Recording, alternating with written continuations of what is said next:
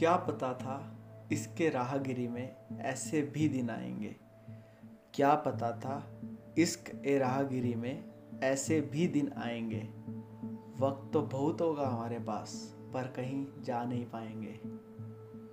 तो जैसे कि अभी आधी दुनिया लॉकडाउन फेस कर रही है, और हमारे इंडिया में तो काफ़ी टाइम से लॉकडाउन चल रहा है बिकॉज़ ऑफ़ कोरोना वायरस तो जैसे कि अभी पूरा देश ये देशबंदी के हालातों से जूझ रहा है। वैसे ही आज से चार साल पहले भी ऐसा कुछ हुआ था, जैसे अभी देशबंदी हुई है, उस टाइम हुई थी नोटबंदी। 8 नवंबर 2016 रात आठ बजे, हर किसी को याद है हमारे प्राइम मिनिस्टर नरेंद्र मोदी जी का वो स्पीच जिनमें उन्होंने बोला था, आज से साढ़े पाँच सौ हज़ार के नोट बंद तो उस नोटबंदी के दौर में पूरा एक समा बदल सा गया था। सब लोग सब लोग बैंकों की लाइन में खड़े थे। एटीएम पे लोग टूट पड़े थे। जैसे अभी के माहौल में सभी को घरों में रहने को बोला गया उस टाइम सभी को घरों से बाहर निकलने को, पैसे लेने के लिए बैंकों में जाना, अलग माहौल था वो एक। तो जहाँ सब लोग बैंकों की लाइन में खड़े थे नोट बदलवाने के लिए, वहीं उनमें से मैं भी एक ही था। मेरी कोई स्पेशल किसी के साथ स्पेशल डीलिंग नहीं थी कि मेरे पास अपने आप पैसे आ जाते। मैं भी उन्हीं के साथ घूम रहा था। कभी इस बैंक, कभी उस बैंक और धीरे धीरे करके अपने नोट बदलवाए। अब उस टाइम कुछ चीज़ें हुई मेरी लाइफ में जिसको मैं कहूँगा कि मेरी लाइफ पे बहुत एक टर्निंग पॉइंट था, वो बहुत ही बड़ा इम्पैक्ट डाला। मेरा स्टार्टअप था उन दिनों less than price dot com affiliate marketing का था बेसिकली तो काफ़ी अच्छा काम करते करते हम उसमें लॉस में आने लगे। ये बात थी सितंबर 2016 की। धीरे धीरे हमें हमें लगने लगा कि हमें काफ़ी सारा लॉस हो रहा है और हमारे पास पैसे नहीं बच रहे अब। तो सितंबर में लॉस अक्टूबर में लॉस उसके बाद जैसे ही एकदम ये नवंबर आया। एट्थ नवंबर, जैसे ये डीमोनेटाइजेशन आया, उसके बाद सारी उम्मीदें चली गई कि अब ये काम नहीं हो पाएगा। तो अब उस उम्मीदों में धीरे धीरे करके वो हमने ऑफ़िस बंद कर दिया। चीज़ें अपने, जो अपने एसेट्स थे, उनको बेचना स्टार्ट किया कि ताकि जो मार्केट का कुछ लोन है, उसको चुका पाएँ। धीरे धीरे करके सब चीज़ें कवर अप होती रही। अब मेरे माइंड में ये चीज़ें थी कि चलो ये तो हमने बंद कर दिया, अब नया क्या स्टार्ट किया जाए, नया क्या लाया जाए। तो अब धीरे धीरे जैसे ही ये बंद हुआ, माइंड में कई विचार आने लगे कि दोबारा से पढ़ाई शुरू की जाए कॉलेज में एडमिशन लेके पढ़ लेता हूँ, या फिर कोई कोर्स कर लेता हूँ, या फिर मैं एक दोबारा कोई एक नया स्टार्टअप करता हूँ, या कहीं जॉब कर लेता हूँ। और तो इसी कंफ्यूजन में, इसी नोटबंदी के दौर में मुझे, मेरे साथ काम करने वाले मुकेश भैया का कॉल आया और उन्होंने बोला कि फ्री है तो आ जाए यहाँ पर। तो उनके घर गया मैं, उन्होंने मेरे को बोला कि जो नहीं, चल गोवा चलते हैं। मेरा ये रिएक्शन था, मैं भैया, क्या बात कर रहे हो आप? गोवा, इस टाइम पे सीरियसली नहीं यार, कैसे? मतलब माइंड में ऐसे था कि ये आउट ऑफ़ द बॉक्स आ गया कुछ। ये क्वेश्चन तो आउट ऑफ़ द बॉक्स था, इसका तो मैंने तैयारी ही नहीं की थी। तो भैया ने बोला बोला, नहीं यार, अभी एक आप आप इस चीज़ को रिलेट कर पाओगे। यदि आप भी कोई बिज़नेस छोटा कोई छोटा मोटा कोई बिज़नेस स्टार्ट कर रखा है, आपने भी, आपका कोई स्टार्टअप है या फिर आपकी कोई दुकान भी है तो जब ऐसा फ़ेज़ आता है ना तो काम बिल्कुल ख़त्म हो जाता है। लोगों के पास पैसे तो होते हैं, अब कोरोना भी चला जाएगा ना, उसके बाद भी आप इस चीज़ को देखना। लोगों के पास पैसे तो होंगे बट कोई खर्च नहीं करना चाहेगा।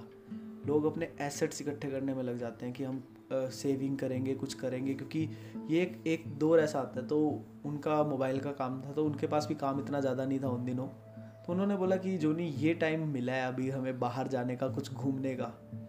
जैसे ही काम दोबारा से स्टार्ट हो जाएगा, हमारे पास टाइम नहीं मिलेगा। तो मैंने सोचा कि आइडिया तो सही है, और सोचने के पैसे भी कौन से लगते हैं? पैसे तो जाने के लगेंगे। तो मैंने उनको बोल दिया कि भैया, मैं तो ऑलरेडी अभी सब चीज़ें निपटा रहा हूँ। पैसे तो देखने को भी नहीं मिल रहे। यहाँ ऊपर से नोटबंदी चल रही है। अब करें तो करें क्या? तो उन्होंने बोला कि, जोनी, एक काम कर। तू ना मुझे, तू ना मैं तेरे पेमेंट कर दूँगा। मैं, तू घूमने चल और तेरा जो खर्चा होगा वो मैं उठा लूँगा और तू मेरे को बाद में इंस्टॉलमेंट में पे कर देना। मैंने काफ़ी देर सोचा, फिर जब नाम गोवा का आया तो माइंड में आया कि डील बुरी तो नहीं है, चलो गोवा ही जा जाते हैं। तो दो से भले चार तो हमने सोचा कि और किसी से को भी साथ ले लेते हैं। तो मुकेश भैया ने अपने एक कज़न जया को तैयार किया, मैंने अपने एक कज़न अभिषेक को तैयार किया। तो हम अब चार हो गए दो से, और हम चारों तैयार हुए गोवा के लिए। तो हमने अपनी टिकट बुक करवाई दिल्ली से गोवा फ़्लाइट की नहीं ट्रेन की। आप में से कभी कोई गया ट्रेन से गोवा? सीरियसली यार, वो थर्टी एट आवर्स की जर्नी हो। फ़र्स्ट ट्वेंटी एट आवर्स तो ऐसे कटे मतलब क्या ही बताएँ। वो एक एक घंटा हम अपने मोबाइल में देख रहे हैं कि अरे टाइम गया टाइम गया। बट जो लास्ट के एट टू टेन आवर्स थे, वो अलग ही थे। आप कभी कोंकण रीजन में जाना, महाराष्ट्र के मतलब आप ट्रेन जर्नी यदि आपको पसंद भी नहीं तो भी मैं बता रहा हूँ। यदि आप कोंकण रीजन में आप ट्रैवल करना, वो जब ट्रेन उन पहाड़ियों से गुजरती है, वो टनल्स वो पहाड़, वो पत्थर, वो उस जगह की अलग ही वाइब्स है यार। और जब दो लास्ट का जो ये आठ दस घंटे का सफ़र था, ये कब बीत गया पता ही नहीं चला। इसके दो मेन रीज़न थे। फ़र्स्ट, गोवा जाने की एक्साइटमेंट हम सब में थी कि गोवा आ रहा है, गोवा आने वाला है, मंजिल आने वाली है, इतना लंबा सफ़र गया है, मंजिल आने वाली है। दूसरा, कोंकण रेलवे की ब्यूटी क्या खूबसूरत रेलवे लाइन है वो मतलब आसपास के व्यू टनल्स पहाड़, सब कुछ। तो ट्वेंटी फोर्थ दिसंबर, हम पहुँच गए फाइनली गोवा। गोवा में हमें जाना था वास्को डगामा अब आप सोच रहे होंगे कि बंदे पंजी छोड़ के, बागा बीच छोड़ के, अंजुना बीच छोड़ के वास्को डगामा में क्यों जा रहे हैं? तो अभिषेक जो था मेरा कज़न उसके कोई दूर के रिश्तेदार थे तो उसके मामू थे, वो गोवा में जॉब करते थे। तो कंपनी ने उनको must two B H K flat दिया हुआ था फुल्ली फर्निश्ड रहने के लिए। तो उन्होंने बोला था, मेरे पास ही आ जाना रहने के लिए। पैसे हमारे सबके पास कम थे एक्सप्लोर ज़्यादा से ज़्यादा करना था। तो हमने सोचा क्यों होटल के पैसे लगाए? मामू के घर ही रुक जाएँगे। तो हम चल दिए मामू के फ्लैट पे। गए, नमस्ते वगैरह हुई नहाना वगैरह कर लिया, उसके बाद हम तैयार हुए। अब तैयार क्या हुए? किसी ने बोला था कि गोवा में तो बिल्कुल ऐसे रहते कैजुअल से मतलब कोई सीन नहीं होता कि जीन्स वगैरह एक तो वहाँ गर्मी जो कि बहुत थी वहाँ पर, उस टाइम भी दिसंबर के महीने में भी बहुत ज़्यादा गर्मी थी। और दूसरी चीज़, वहाँ पे हमें बताया गया जैसे गोवा में उन्होंने बताया शॉर्ट्स में ही रहते हैं और T shirt half half sleeve T shirt no sleeve T shirt कुछ भी पहनी होती है। तो कोई मतलब इतना वो नहीं होता कि जीन्स वगैरह में पहन के घूमना वहाँ पे सारे ही ऐसे ही घूमते हैं। तो हम भी सारों, चारों ऐसे तैयार कि निकर पहनी हुई हमने और टी शर्ट्स पहनी हुई, ऐसे कि जैसे हाँ हम तो बीच पे जा रहे हैं, गोवा मतलब बीच और हम मतलब यहीं के लोकल ही ऐसे इस टाइप से हम तैयार हो गए। और अब हमें जाना था चर्च में। चर्च में क्यों जाना था? क्योंकि ट्वेंटी फोर्थ दिसंबर इवनिंग की बात है ये। हमें क्रिसमस सेलिब्रेशन देखना था। हमें नहीं पता था, हम तो निकल लिए, हम तो गोवा गोवा तो मतलब फुल फुल ऑन ऐसे ही रहना। टसन में चलो भी चल दिए हम पहुँचे चर्च। और हम चर्च पहुँचते पहुँचते चर्च के बिल्कुल अंदर तक पहुँच गए। हमने कुछ इतना रियलाइज़ नहीं किया। जैसे ही हम चर्च के बिल्कुल अंदर पहुँचे, वहाँ पे काफ़ी सारे लोग थे। और हमने रियलाइज़ किया कि सभी फॉर्मल्स में आए हुए हैं। सभी ने कोट पैंट पहने हैं। लेडीज़ ने भी फॉर्मल्स पहने हैं, जो उनके ड्रेस होती है। और हम वहाँ पर चार लोंडे कच्छों में घूम रहे हैं टी शर्ट्स में घूम रहे हैं, कोई हमारा ड्रेसिंग सेंस नहीं है। इतना वियर्ड लग रहा था ना मतलब वो जो ऑकवर्ड सिचुएशन हुई ना, वो हमें ही पता है। हम चारों एक दूसरे की तरफ़ देख रहे कि यार, ये क्या हो गया? क्या किया जाए? तो धीरे धीरे धीरे धीरे करके पीछे पीछे खिसकने लगे हम। लोग हमें घूरे जा रहे खिसकते खिसकते हम चर्च से बाहर निकले और बाहर निकल के हम जैसे भागे कि कि हम चारों जहरी और पीछे टोम आ रहे हैं, कई कई सारे। बट कोई पीछे था नहीं, वो अलग बात है। जैसे ही हम वहाँ से भाग के अपने जो मामू का फ्लैट था, जिस गली में उनका फ्लैट था बेसिकली वहाँ हम पहुँचे। तो वहाँ पहुँच के मैंने एक ही बात बोली, यार, ये आइडिया किसका था? ऐसे ऐसे कच्छा में जाने का। चर्च में। और खैर, वो रात बीत गई बट वो क्रिसमस वो रात हमेशा याद रहेगी और हमेशा हमेशा याद भी रहेगी और जब भी क्रिसमस आता है, वो बात याद आ जाती है। बड़ा ही इंटरेस्टिंग सा किस्सा हुआ। मैंने सोचा आपके साथ भी शेयर करूँ ये। तो रात बीत गई। तो जब आप ट्रैवल करते हो ना मतलब पहली बार इतनी दूर अपने घर से शायद आप रिलेट कर पाओगे इस चीज़ को। तो आप दो कारणों से ट्रैवल करते हो, दो रीज़न होते हैं मेन एक होता है कि आप अपने लिए ट्रैवल कर रहे हो, मैं एक्सप्लोर करूँगा, मैं चिल करूँगा, मैं मज़े करूँगा। एक होता है कि मेरे को हर जगह पे जाना है और फ़ोटो क्लिक करनी है। हर जगह जाना है, अपनी फ़ोटो क्लिक करनी है और लोगों को दिखाना है कि हाँ मैं यहाँ गया, मैं यहाँ गया। मैं, मेरे माइंड में इतना कुछ नहीं था कि मेरे को फ़ोटो क्लिक ही करनी है, फिर इतना कुछ शो ऑफ़ करना है। बट वो नोटबंदी का टाइम था और सारे बंदे एक ही चीज़ बोल रहे, नहीं यार, हम एक्सप्लोर करने आए हैं। हम कोई जगह छोड़ना नहीं चाहते। और हम, हमें पता भी नहीं है कौन सी जगह जाएँ, कौन सी जगह ना जाएँ। तो हमने चारों ने मिलकर एक डिसीज़न लिया। जैसे अपने मुंबई दर्शन, पुणे दर्शन बसेस चलती है। ऐसे गोवा की कुछ लोकल ट्रैवल कंपनीज़ थी जिनके टेंपो ट्रैवलर्स चलते थे, जो पूरा गोवा एक्सप्लोर कराते थे।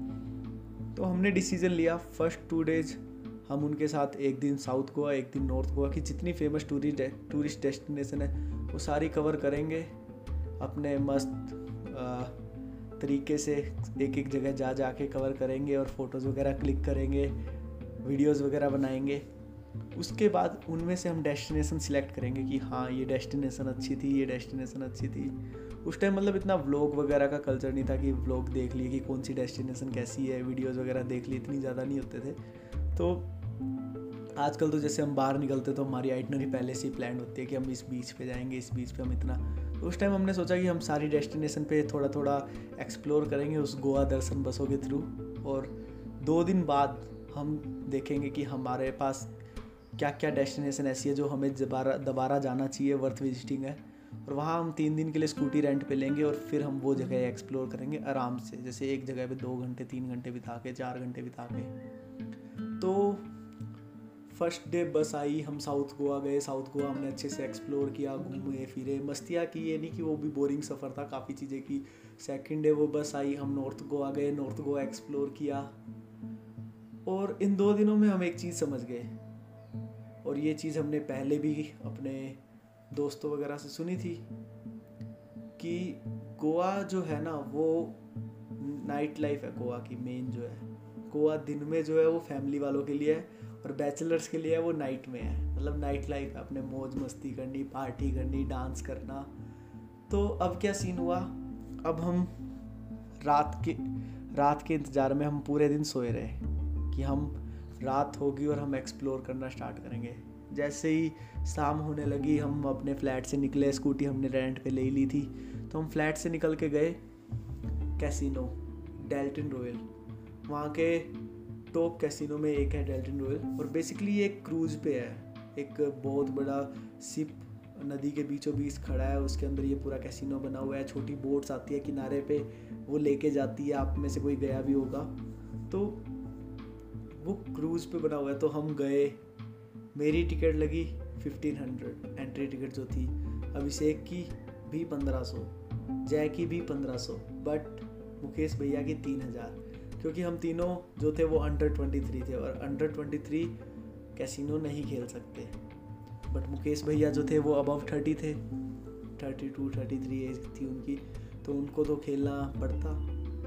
तो हम तीनों की तो पंद्रह सौ पंद्रह सौ लगी बट डिसाइड ये हुआ था हमारे आने से पहले कि जो भी खर्चा होगा वो आपस में बांटा जाएगा। ठीक है? डन ओके तो हम चल दिए। अब हम तीनों तो ऊपर गए, वहाँ मस्त खेल रहे हैं अपना मतलब वहाँ पे प्रोग्राम चल रहा है, वो इन्जॉय कर रहे हैं। उसके बाद नीचे डांस वगैरह क्लब है तो डांस कर रहे हैं डिनर कर रहे हैं बियर पी रहे हैं, मस्तियाँ कर रहे हैं बेसिकली और मुकेश भैया अपने खेलने में व्यस्त है। कभी उन्होंने खेला नहीं कैसीनो कभी मतलब गए नहीं थे।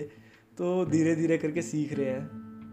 तो कैसीनो में आप, इस चीज़ को आप भी रिलेट कर पाओगे, कभी गए होगे तो। कैसीनो में एक चीज़ होती है, पहले आप जीतते चले जाते हो, जीतते चले जाते हो और खूब सारे पैसे इकट्ठे कर लेते हो।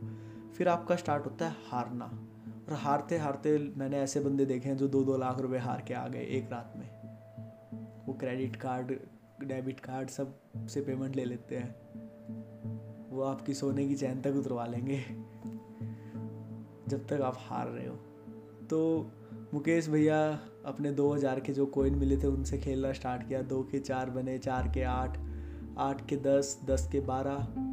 बारह बनने के बाद उन्होंने, उनका हमारे पास फ़ोन आया कि जोनी बारह हज़ार रुपये बन गए। मैं बोला, आ जाओ। बोला, नहीं नहीं, और खेलेंगे। अब तो बीस, पच्चीस हज़ार रुपये पूरे गोवा का टूर कर निकाल के जाएँगे यहाँ से। बोला, नहीं नहीं, लालच अच्छा नहीं आ जाओ। फिर उनका स्टार्ट हुआ हारना। बारह हज़ार से दस पे आए, दस से आठ पे आए। जैसे ही आठ पे आए, उनका दोबारा फ़ोन आया। मैंने बोला, अब मत रुको। अपने पिचहत्तर सौ रुपये एंट्री टिकट दिए चारों की मिला के हमने आठ हज़ार कमा लिए। हमारे स्कूटी का तेल और एक दिन का रेंट भी निकल गया। अब तो आ जाओ। तो उन्होंने मान ली बात और आ गए। तो इस तरह से हमारी पहली रात बहुत अच्छी, बहुत अमेजिंग मैं कहता हूँ, वो one of the best experience था जितना मैंने आज तक के गोवा के ट्रिप पे लिया है। वो रात बहुत अच्छी निकली और हमारा एक रुपया खर्च नहीं हुआ। हम सुबह पाँच, साढ़े पाँच बजे तक अपने घर आ गए वापस और घर आके सो गए। अब अगली रात, पूरे दिन वैसे ही सोए रहे, थोड़ा बहुत घूमने चले जाते थे दिन में उठ के लोकली बट कहीं ऐसे दूर वगैरह नहीं जाना, क्योंकि वास्को डगामा से नॉर्थ गोवा लगभग 40 से 50 किलोमीटर दूर था। दूर था मतलब काफ़ी। और फिर हम रात को आए, अगली रात को बागा बीच। बागा बीच जो है वो गोवा का हैपनिंग सा प्लेस है। पार्टीज़ वगैरह सब कुछ होती है, काफ़ी सारे क्लब डिस्क बार है। तो वहाँ हमने टीटोज बार में एंट्री ली और स्टार्ट किया नाचना, गाना, खाना, पीना।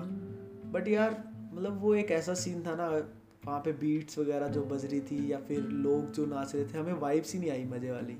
हम रात को साढ़े ग्यारह बजे तक हम बाहर निकल आए वहाँ से। नहीं यार इंटरेस्ट नहीं आ रहा कुछ करने का। पार्टी वाले मज़े नहीं आ रहे, वो मतलब डेल्टिन रॉयल हमें ज़्यादा पसंद आने लगा। एक तो रीज़न ये था कि वहाँ पर क्रूज़ में थे हम, और हमारे कुछ पैसे भी नहीं लगे थे, यहाँ हमने पैसे भी काफ़ी ज़्यादा लगा दिए थे। फिर हमने क्या सोचा कि चलो अब आए हैं तो कुछ ना कुछ तो करते हैं, हम बीच पे चले गए। जैसे ही हम बीच पे गए तो वहाँ पे हम पैदल पैदल टहल रहे तो वहाँ पे बीच पार्टी चल रही। तो उसमें क्या होता कि बंदे हर टाइप के गाने बजा रहे हैं, हरियाणवी गाने, पंजाबी गाने तक बज रहे थे। हम चारों हरियाणवी बंदे, हमें हरियाणवी गाने मिल गए, पंजाबी गाने मिल गए तो हम तो खुश। अरे नॉर्थ इंडियन सॉन्ग चलो नाचे, नाचो। चल दिए हम और हम खूब नाचे वहाँ पे मतलब खूब मस्तियाँ की, खूब, वो रात पूरी इंजॉय की। उसके बाद टिटोज से बाहर निकलने के बाद एंड देन चार, साढ़े चार बजे की बात, हम हो गए वहाँ से फ्री अब करे तो करे क्या? तो हम निकल के, हम ऐसे सोच रहे कि पिछली रात भी हम पाँच, साढ़े पाँच बजे घर गए थे, मामू को डिस्टर्ब किया था। अब अच्छा नहीं लगता सुबह सुबह उनको भी दुखी करना। तो हमने सोचा हम जाएँगे आठ बजे फ्लैट पे। तब तक हम दो तीन घंटे कहीं पे बैठ के वेट करेंगे। और जब वो फ्लैट से चले जाते हैं, अपने जॉब पे चले जाते हैं, एक जगह कहीं चाबी दे के तो वहाँ से हम चाबी लेंगे और अपने फ्लैट पे जाके सो जाएँगे। तो हम पंजी बस स्टैंड चले गए और बस स्टैंड पे बैठ बैठ गए। बैठे बैठे चारों को नींद आ रही क्योंकि पूरी रात से नहीं सोए हैं। तो जैसे ही सोने लगे, पुलिस वाले आगे बोले कि नहीं, यहाँ पे सोना अलाउड नहीं है, खड़े हो जाओ, खड़े हो जाओ। तो उसमें से एक बंदा था, उसको ज़्यादा चढ़ी हुई थी। तो हमने बोल दिया कि यार, इसको ज़्यादा, इसकी तबीयत बहुत ज़्यादा ख़राब है। तो इसकी, हम हमारी बस की वेट कर रहे हैं, बस हमारी बस आने दो, फिर चले जाएँगे। तो उस एक को सोने की परमिशन जैसे तैसे दिला दी और हम तीन बैठे रहे। हमारी स्कूटी बाहर ही खड़ी थी। तो फिर हम जैसे जैसे टाइम बीता, हम अपने फ्लैट पे गए, रात को रुके। और उससे अगली रात हम अपने अपने सफ़र पे चल दिए। मतलब ये मैं इसलिए बोल रहा हूँ क्योंकि मुकेश भैया और उनके कज़न उन्होंने डिसाइड किया कि वो जाएँगे सीडी क्योंकि उनको साईं बाबा मंदिर जाना था और सीडी से फिर वो दिल्ली जाएँगे क्योंकि उनको थोड़ा ऐसे था कि घर पे भी ये दिखाना है कि हाँ हम सीडी जा रहे हैं। और हमारा प्लान था हम जाएँगे मुंबई। तो मैं और अभिषेक चल दिए मुंबई ओवरनाइट बस जर्नी करके एंड वो चल दिए सीडी तो यहाँ से हम चार से फिर से दो दो हो गए बट ये दो अलग अलग थे। अब मुंबई पहुँचा, पहली बार मुंबई पहुँचा, पहली बार मुंबई देखा, मैरिन ड्राइव पे दो तीन घंटे बैठे रहा, इंडिया गेट पे गया, ताज होटल देखा, वो गिरी गाँव चौपाटी, जुहू बीच, वो एक अलग ही एक्सपीरियंस था। मतलब मुंबई में गया हूँ, मुंबई अभी मैं लगभग दस बारह बार गया हूँ तो अपना घर सा लगता है मुंबई भी। वो जो पहली बार जाने का एक्सपीरियंस था, अभी तो ऐसे है कि थाईलैंड, सिंगापुर, मलेशिया, दिल्ली में मैं खुद रह रहा हूँ, इन सब जगह मैं घूम चुका हूँ तो एक सिटी लाइफ की कोई वाइब्स नहीं होती बट पहली बार गया, पहली बार इतनी बड़ी बड़ी इमारतें देखी कि यार स्काई स्क्रैपर्स बिल्डिंग्स वाओ क्या बात है, इतनी इतनी ऊंचाई पे लोग रहते हैं, ये घर होता है लोगों का वाओ यहाँ ऑफ़िस होता है बीच दिखता है पूरा घर से। क्या बात है? मतलब वो एक एक्साइटमेंट लेवल थी वो उस टाइम जो थी, वो मेरे को दोबारा मुंबई में कभी नहीं आई। वो एक अलग ही लेवल थी। वहीं मैं एस वर्ल्ड गया, वहाँ पे मैंने काफ़ी सारी राइड्स ली। वो भी एक अलग ही एक्सपीरियंस था, बोरीवली जाना, वहाँ से एस वर्ल्ड और सब कुछ। तो वो मुंबई के जो दो या तीन दिन थे, वो बहुत यादगार बन गए। मुंबई बहुत बार जाना हुआ बट वो जो टाइम था, वो एक अलग ही टाइम था। अब बारी आई मुंबई से वापस दिल्ली आने की। तो मैंने मुंबई से दिल्ली आने की की थी फ़्लाइट बुक ये मेरी लाइफ की फ़र्स्ट फ़्लाइट थी जो मैं लेने वाला था। और फ़्लाइट का टाइम था थर्टी फ़र्स्ट दिसंबर टेन थर्टी रात के साढ़े दस बजे की फ़्लाइट थी। तो हम एयरपोर्ट पहुँचे। हम अंधेरी में ही रुके हुए थे। अंधेरी से एयरपोर्ट ज़्यादा दूर नहीं था तो हम अंधेरी से एयरपोर्ट पहुँचे। एयरपोर्ट पहुँच के हमने अपने चेक इन किया और फ़्लाइट में बैठे। तो ये बेसिकली ऐसा टाइम था कि मैं रात को 12 बजे हवा में था। फ़र्स्ट जनवरी 2017 का वेलकम मैंने किया है आसमान से। इसके पीछे भी एक रीज़न था जो मैंने काफ़ी सोच समझ के फ़्लाइट बुक की थी। जैसे हम बचपन में कहते हैं ना कि मम्मी कहती थी, जब पापा कोई काम कर रहे होते थे या कुछ भी करते थे तो अक्सर मम्मी कहती होती थी कि, ये काम तूने फ़र्स्ट जनवरी को किया तो पूरे साल होगा तेरे साथ. जैसे एक एग्जांपल लेता हूँ, बड़ा फनी सा है कि मैं ना हरियाणा में रहता था और वहाँ टेम्परेचर सर्दियों में ज़ीरो टू टेन डिग्री पहुँच जाता था। तो हम ना मतलब अल्टरनेटिव डे पे नहाना होता था मेरा। तो वो एक टाइम ऐसा होता था जिस दिन दोनों दिन मम्मी नहला देती थी। थर्टी फ़र्स्ट को ये कह के कि अब तो साल का आखिरी दिन है, आज नहीं नहाया। पूरे साल चल, कोई बात नहीं, जब नहाया नहाया, आज तो नहा। ठीक है, नहा लेते हैं। और फ़र्स्ट जनवरी को ये कह के नहला देती थी कि आज नहीं नहाएगा तो पूरे साल नहीं नहाएगा। आज स्कूल नहीं जाएगा तो पूरे साल नहीं जाएगा।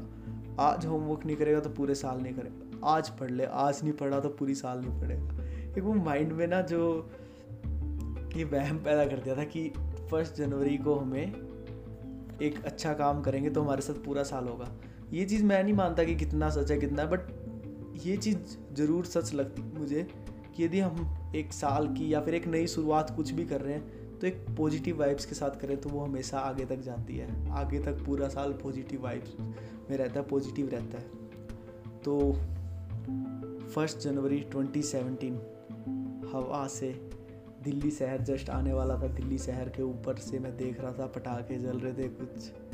मतलब वो हसीन नज़ारा था। पहली बार फ़्लाइट में बैठा, आसमान में उड़ रहा हूँ। उसके बाद तो फ़्लाइट आम हो गई। बट वो जो जर्नी थी वो एक अलग ही थी। रात को पहुँचे हम दिल्ली, यही एक बजे के आसपास और एयरपोर्ट से बाहर निकले। अब कोई हमने होटल बुक नहीं किया था और फ़र्स्ट जनवरी का डे मतलब दिल्ली में होटल वगैरह भी मिलने बहुत मुश्किल हो गए थे। ऑनलाइन कहीं मिल नहीं रहा था। तो हमने सोचा कि चलो पहाड़गंज एरिया सुना था काफ़ी टाइम उसके बारे में। तो पहाड़गंज एरिया में गया। वहाँ जैसे तैसे एक होटल रूम देख ढूंढा और ढूंढ के हमने, हम रुक गए और सो गए। अब सुबह होती है। सुबह मैं सोया हुआ हूँ। अभिषेक, मेरा भाई मुझे उठाता है कि, जोनी, सुन, मैं क्या हुआ? सुन, पहले उठ, मेरी बात सुन। मैं, हुआ क्या? ये तो बता, सोने दे यार। नहीं नहीं, पहले मेरी बात सुन, अर्जेंट है।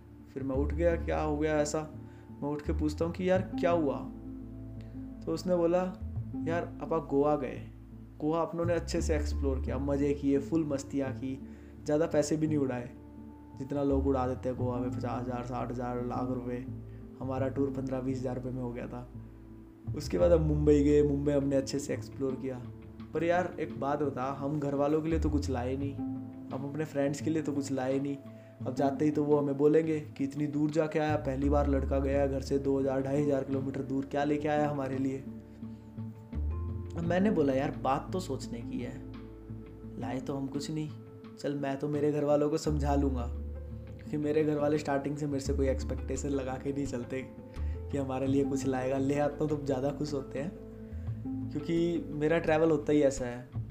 उस टाइम तो चलो मैं, मेरा भी स्टार्टिंग थी, मेरे भी माइंड में यही चीज़ थी यार कुछ तो लेके जाना होगा। तो मैंने उसको आइडिया दिया, चल एक काम करते हैं, सदर बाज़ार चलते हैं, वहाँ से कुछ ना कुछ ले लेते हैं और बोल देंगे गोवा से लाए थे। तो हम पहाड़गंज से चेकआउट करके पुरानी दिल्ली के सदर बाज़ार मार्केट में गए। और वो संडे का दिन था सेकेंड जनवरी 2017 की बात है संडे का दिन था। और ना बाज़ार बंद था तो वो बाज़ार के बाहर, जिस टाइम मेन मार्केट बंद होती है होलसेल मार्केट बंद होती है ना तो बाज़ार के बाहर एक वो टम्परेरी स्टॉल लगी होती है ख़रीदने के लिए। उसमें वो रिटेलर्स को ही देते हैं कि कोई भी बंदा आके कुछ ना कुछ खरीद लो। तो दो चार प्रोडक्ट्स सस्ते, महँगे अभिषेक ने खरीद लिए, दो चार प्रोडक्ट मैंने खरीद लिए जो घर वालों को दे सके ठीक है, और ले दे के अपनी रात की ट्रेन थी हमारी ट्रेन से हम घर पहुँचे, वो अपने घर पहुँचा, मैं अपने घर पहुँचा, और घर वालों को सामान भी दिया घर वाले भी बहुत खुश कि हाँ कुछ लाया गोवा से। घर वाले पूछ रहे कि यार, ये चीज़ तो यहाँ भी मिलती है। तो मैंने बोला कि गोवा और यहाँ में फ़र्क क्या है? गोवा भी तो इंडिया का ही पार्ट है। दूर हुआ तो क्या हुआ? वहाँ पे भी तो चीज़ें, जैसे यहाँ चीज़ें और चाइना से आती है, वैसे वहाँ भी चीज़ें चाइना से ही आती है। नहीं नहीं, कुछ चीज़ें मेड इन इंडिया भी आती है। ऐसा नहीं है, सब कुछ चाइना में प्रमोट नहीं कर रहा, बट काफ़ी चीज़ें, काफ़ी हद तक चीज़ें वहीं से आती है। तो घर वाले भी मान गए, चलो ठीक है। और ठीक उसके एक हफ़्ते बाद नाइन्थ जनवरी 2017 मैं दिल्ली शिफ्ट हो गया। मैं दिल्ली रहने लगा। और ये क्यों हुआ, कैसे हुआ, क्या रीज़न था, ये सब इसी गोवा ट्रिप से मिला मुझे। मैं गोवा ट्रिप पे जब निकला, तब मैं कंफ्यूज था। मेरे को ये नहीं पता था मुझे आगे क्या करना है, कहाँ जाना है, कहाँ रहना है, क्या मेरा फ्यूचर होने वाला है, क्योंकि मैं ऑलरेडी अपना कॉलेज ड्रॉप कर चुका हूँ, पढ़ा लिखा नहीं हूँ, बस चीज़ें सीख रहा हूँ, करूँ क्या? बट गोवा के ट्रिप पे जब मैं गया, जब मैं दिल्ली से गया, दिल्ली भी घूमा, उसके बाद मैं गोवा गया, उसके बाद मैं मुंबई गया स्पेशली मुंबई तो इतना एक्सप्लोर करने के बाद माइंड में क्रिएटिविटी आ जाती है माइंड में क्रिएटिव आइडियाज़ आने स्टार्ट होते हैं तो माइंड में एक आइडिया यही आया कि यदि मुझे कुछ बड़ा करना है, कुछ अच्छा करना है, कुछ आगे बढ़ना है तो मुझे सबसे पहले अपना कंफर्ट जोन या फिर अपना गाँव, अपना शहर छोड़ना पड़ेगा। स्ट्रगल करना होगा। हालाँकि स्ट्रगल मेरा वहाँ भी बहुत हुआ बीते दिनों में काफ़ी स्ट्रगल हुआ था। काफ़ी मैंने मेहनत की थी। जितना भी मैंने कुछ बिज़नेस स्टार्ट किया था, जो कुछ भी किया था, वो इतने अर्ली स्टेज में, इतनी अर्ली एज में बहुत मेहनत से स्टार्ट किया था। बट मन ने पता नहीं क्यों ऐसे बोला कि दिल से आवाज़ आई कि नहीं, कुछ और करना है, कुछ और बड़ा करना है। अपने घर से दो बैग लिए, एक बैग में मेरे कंबल था, मम्मी ने बढ़िया वाला कंबल निकाल के दिया था, बेड के अंदर छुपा के रखा हुआ था कि सर्दियों में निकालते नहीं थे वो कंबल कि हाँ रिश्तेदार आएँगे तभी निकालेंगे, थोड़ा अच्छा सो लगता है।